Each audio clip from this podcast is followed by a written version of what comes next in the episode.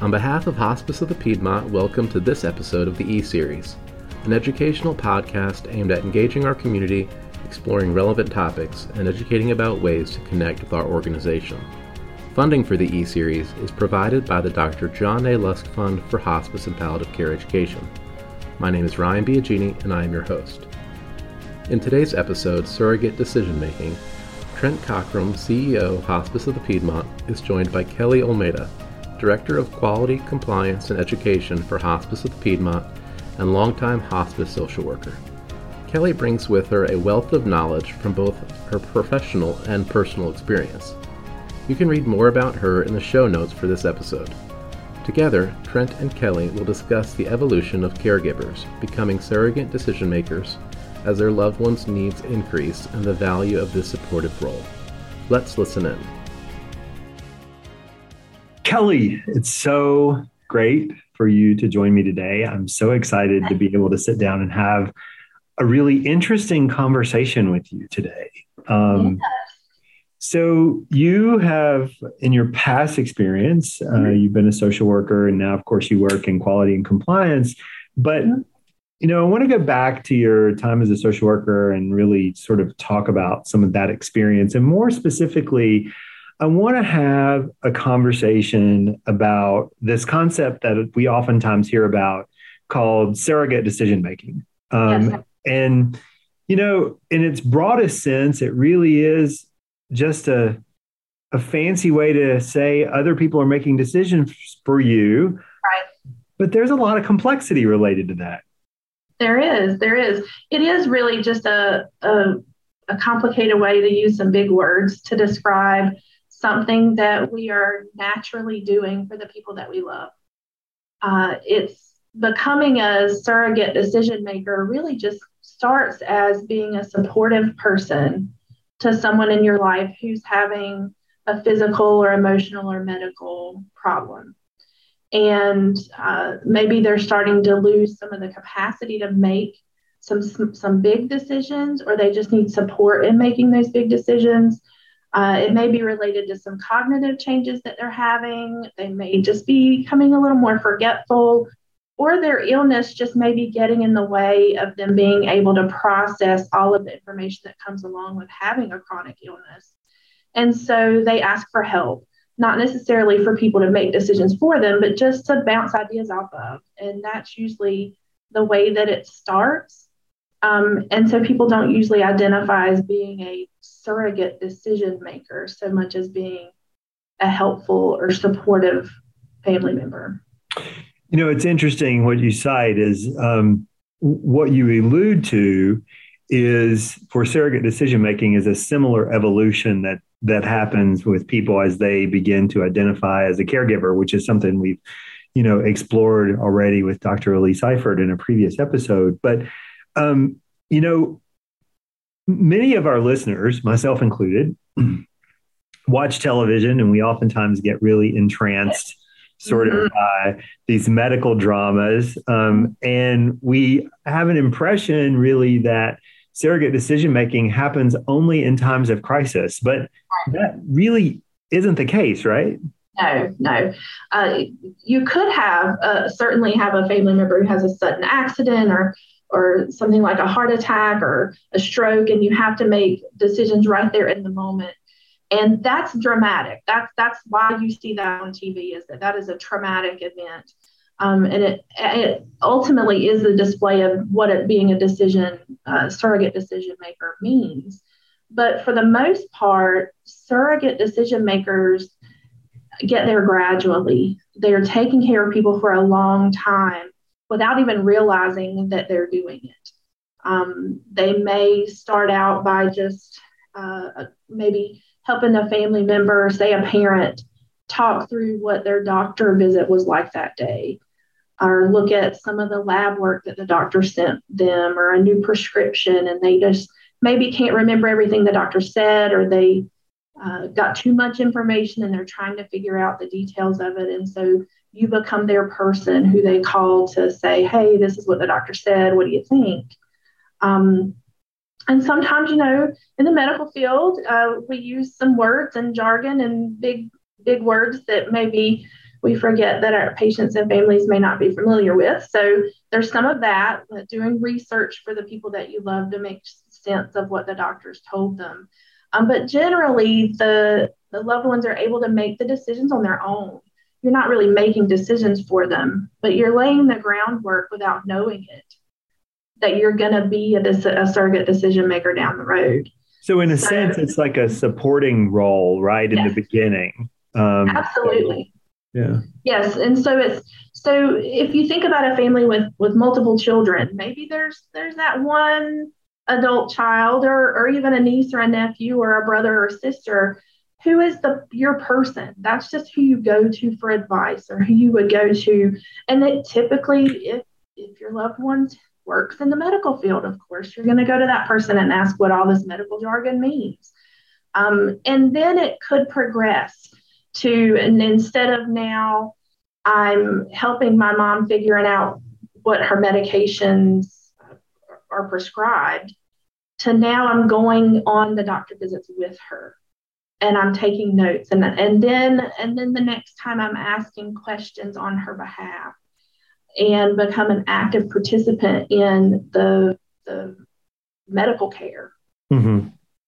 But your loved one is still able to make their own decisions, able to care for themselves, and so we still don't think of ourselves as a surrogate decision maker we're just again a supportive family member who's helping someone that they that we love.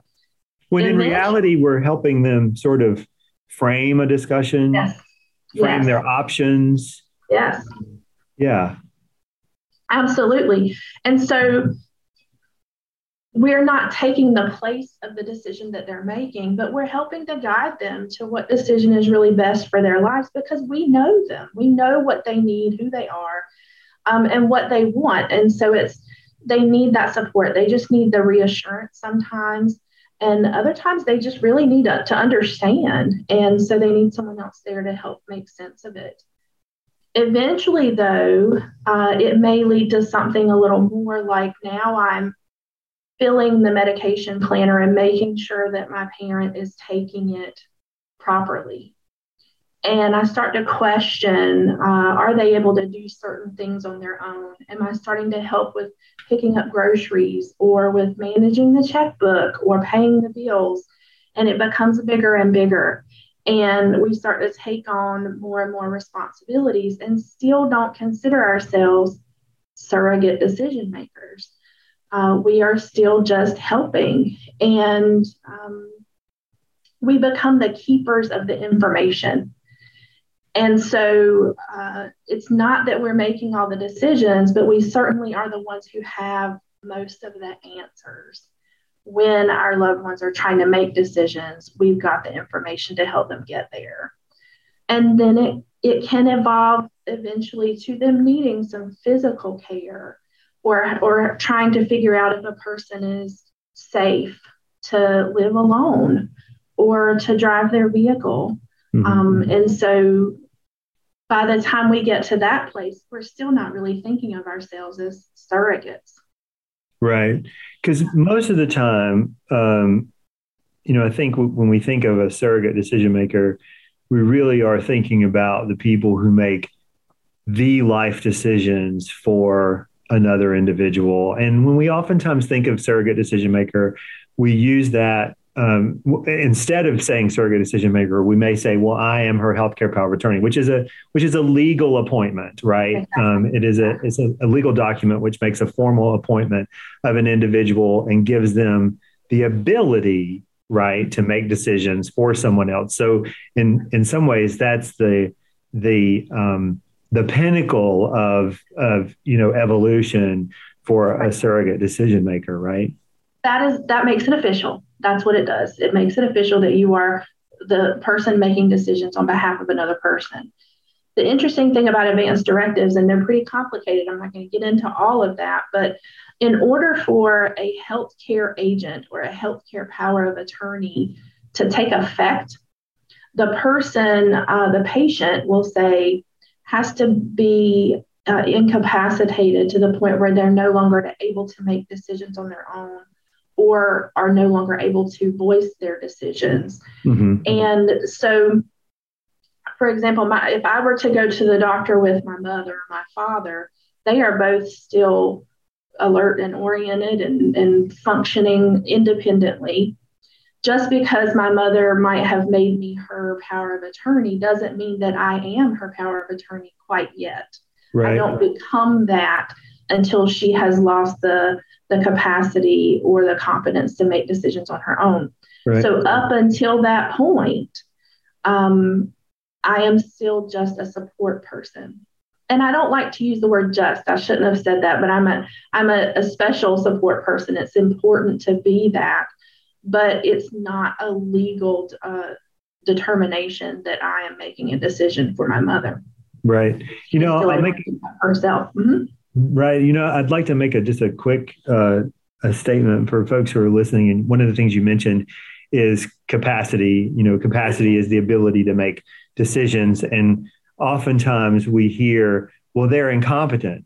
Well, right. capacity and incompetence are two different things. Capacity is a medical determination, incompetence is a legal determination. Um, mm-hmm. And sometimes they work together and sometimes they don't. Um, sometimes. Yeah, so I think that's a really important distinction for people to be able to know when we, when we in healthcare are talking about capacity.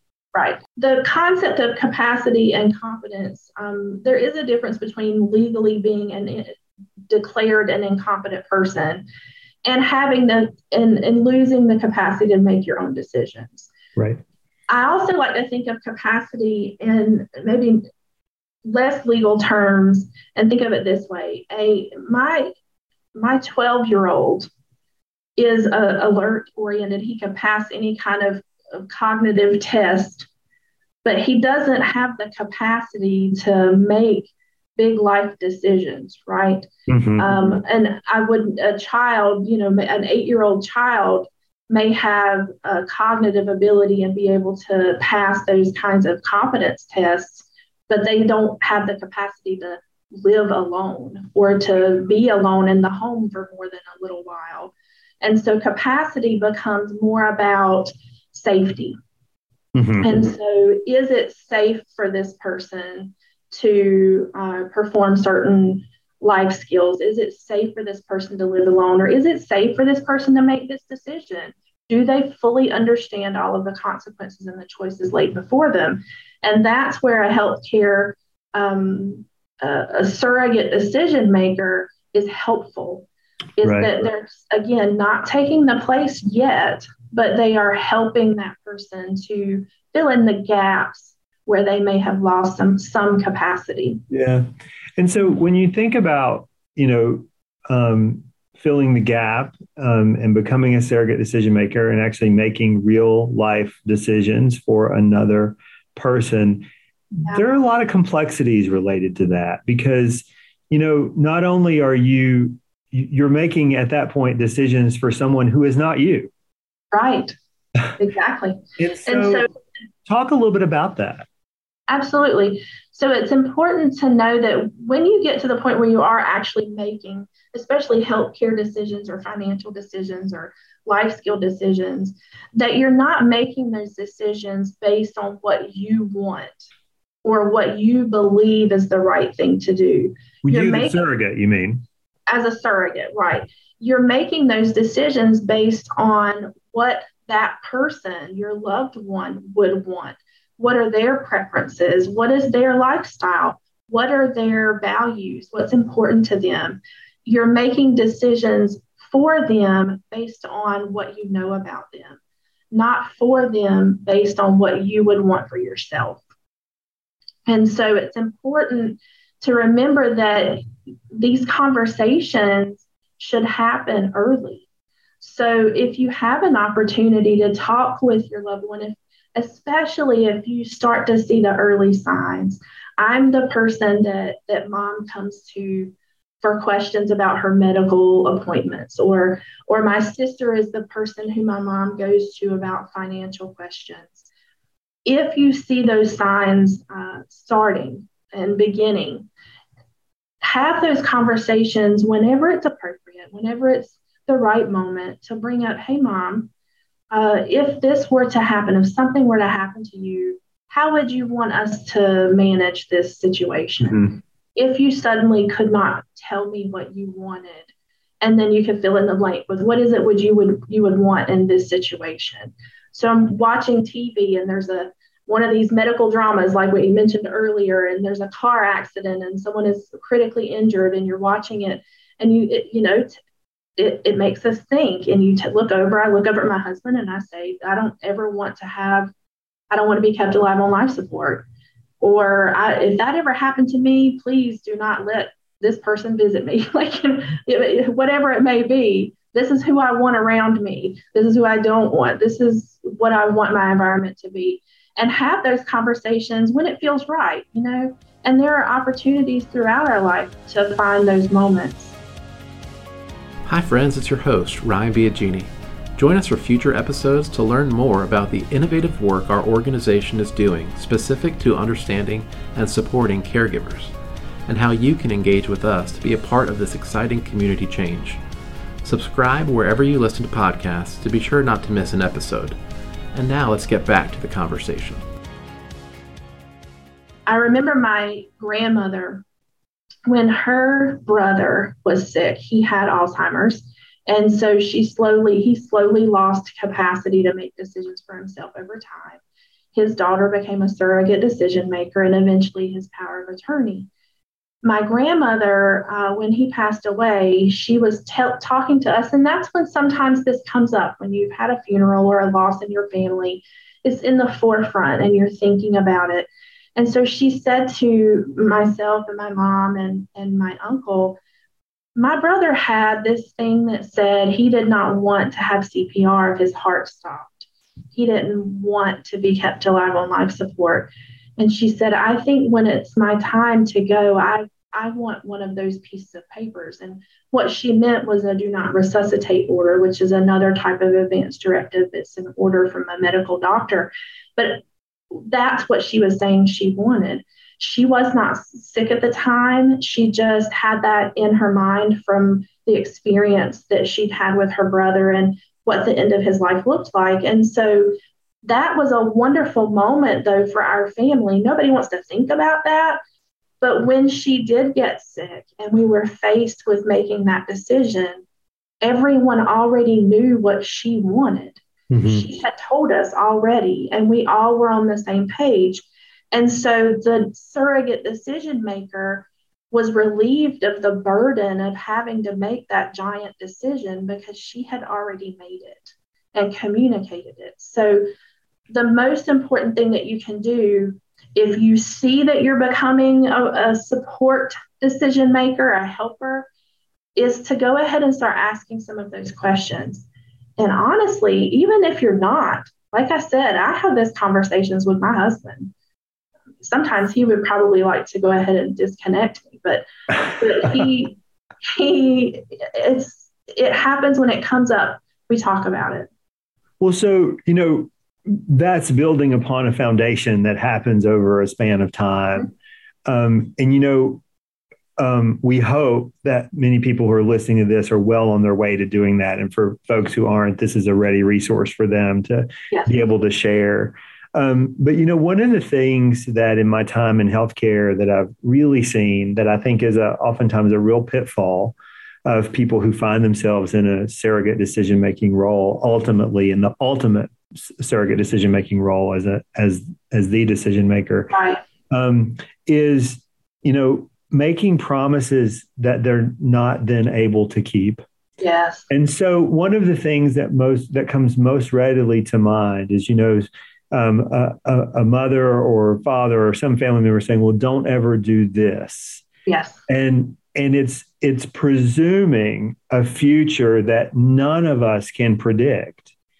Um, right and because it's complicated you know the, one of the common ones i hear is saying well you know i always promised my mom we would never put her into a nursing home mm-hmm. but now they're saddled with this you know incredible burden of care that they may be unable to sustain and may not have the financial resources to, to sustain. And then what happens is they feel as though they have broken this promise because they have to seek other care resources that are in breach of that promise. And and that's probably some of this most significant guilt I've ever seen in healthcare. I mean, mm-hmm. can you talk a little bit about that? Absolutely, absolutely. So we do tend to make promises that we we don't know what the future holds. We don't know what we're in the, in the third year of a pandemic. Did we ever imagine what it would be like to not be able to visit our loved ones in the hospital? That was never a thought for us. And so now I think people are thinking even closer of what would we do if we were hospitalized and, and couldn't have visitors? Um, who would make decisions for us and how would that happen? But we, we do make promises to people because we don't know what the future holds and we want to do the best we can to take care of the people that we love and we want to do it the way they want it. But the best thing that we can do is rely on the people around us and ask for help and know that you're not alone in making those decisions. And so try to refrain from making promises when mom says, please don't ever put me in a nursing home. Um, is to say, I will do my very best. I will do everything I can within my power to take care of you at home. Then you're not breaking a promise. You're going to do everything that you can. But sometimes what if I got sick? What if I suddenly had an illness and now I can't care for my loved one and, and I have to rely on someone else, a professional, to do that instead of me? What if something happened to our home and, and we lost our home or, or something changed and, and financially and I'm not able to support the idea of staying home and taking care of a loved one? We don't know. So the best promise that we can make is I will do my best. I will do everything that I can to make sure you are taken care of, whatever that may look like. And I think that's a great way to put it because the the worst thing I think for um, you know what happens on the other side of this caregiving uh, experience or, or this surrogate decision making experience um, th- the worst thing that happens is being left with a wonderment of have I done all the things I should have done? Did I do the right things? Right. Right. And and so when you're making these decisions, know that you're making them with the confidence of the person who has instilled this responsibility upon you. Right. Um, and so that you've really taken the time, as you mentioned earlier, to build upon that supportive role that you may yes. have filled right. um, for uh, a number of months or years leading up to that sort of culmin- those series of culminating events. Right. And so then you, if you've spent years uh, and it started out with just helping someone answer questions about what happened at their doctor's appointment or or why this medication is supposed to be taken at night instead of in the morning or small decisions like that. And you're helping with that. And then it evolves.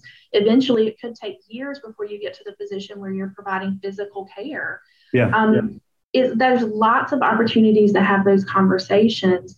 And the most confidence you can get, the best way to gain confidence and make sure that you are making the right decisions for the person that you love is to have those conversations and understand what it is that they would want, what it is that they, what decisions they would make for themselves if they were not able to, and that you, uh, that you have reinforced that with your family. And yeah. So speaking of family, um, what's even more important to note is that oftentimes many family members aren't quite all on the same page. That's a uh, lot of times. Right, oftentimes. Yeah. And yeah. so, you know, how do you how does a surrogate decision maker sort of navigate that or is that even something they need to think about?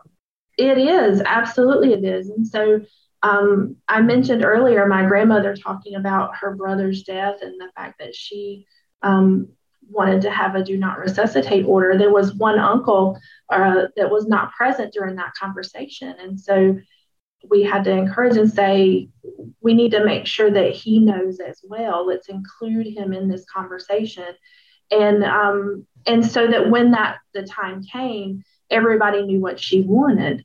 Um, now that's not always going to work, and family dynamics can get things that are difficult in families are exacerbated. They're made bigger. They become more dramatic when you're facing a crisis. And so the things that are difficult within your family are going to be that much more difficult down the road when you're facing traumatic events or when you're having to face the loss of a loved one um, and anticipating the loss of a loved one and having to make these big decisions. And so it's it's easy to say you got to make sure that the family is all on the same page. It's more practical to say have the conversation with your family members before it becomes urgent. Um, make sure that the conversations you're having as a surrogate decision maker or a supportive decision maker that you are then relaying that information to your other family members or that you're helping your loved one to have those conversations with those family members themselves. Because most of the time hearing it directly from that person what they want is a lot easier and um, and easier to process mm-hmm. than hearing it from the, second party. Sure. So i can imagine you know it's going much better to say hey mom or mm-hmm. fill in the blank right yeah. while we're all here together yeah. can we talk about these things that you and i have been talking about for right. a while um, just so we're all we all understand what your wishes are. Right. Um, so I, I, think that's I think that's really great advice. Uh, uh, and the more that you can share with your family, whether you have an illness or not. So you, Trent, if you tell your loved ones what it is, if I ever had this situation, this is what I want, or this is what I have decided for myself. What you're doing is you're taking that's a gift uh, that you are giving to your loved ones because you're taking that burden off of them and taking away some of the guilt that they might have about having to be the person who verbalizes it to the doctor. This is what we're going to do. It's no longer, I had to make the decision to choose or withdraw or or reject this treatment it's my loved one has already made this decision and i'm just communicating it to you it right. is no longer my decision to make. Right, because if if I'm the patient and I've had that conversation, it's still my control to mm-hmm. exercise. Mm-hmm. I'm just exercising it through a surrogate. Exactly. So the surrogate decision maker may actually not have to make all of the medical decisions, especially if you've already communicated to your su- surrogate decision maker ahead of time what your decisions are. The decisions are made. And so the surrogate is the communicator, the person who, again, is the keeper of the information. Right. So, um, and, and, keeper of the information that you, the patient, have have given to them, and hopefully have inspired some thoughtful communication with all the other people around you, so that everybody knows. Um, you know, Kelly, we've covered a lot of ground today. Um, and I think we've been, I think you've been really great at, at helping us demystify this complex thing called surrogate sure. decision making. Um, and um, and understanding even some of the pitfalls, right, um, yeah. that come along with it. But in this whole conversation that we've had, you know, my question for you is: Is there one or two things that you want to make sure that our listeners, you know, as as we close out our discussion today, that they really take home and know and understand? Is there a couple things you want to share? Absolutely. The most important thing that you can do for your loved ones, whether you are facing an illness or not, is to talk to the people that you love about what you would want if you were faced with a critical illness, what you would want if you had an accident, what you would want if something changed today and you were not able to communicate for yourself.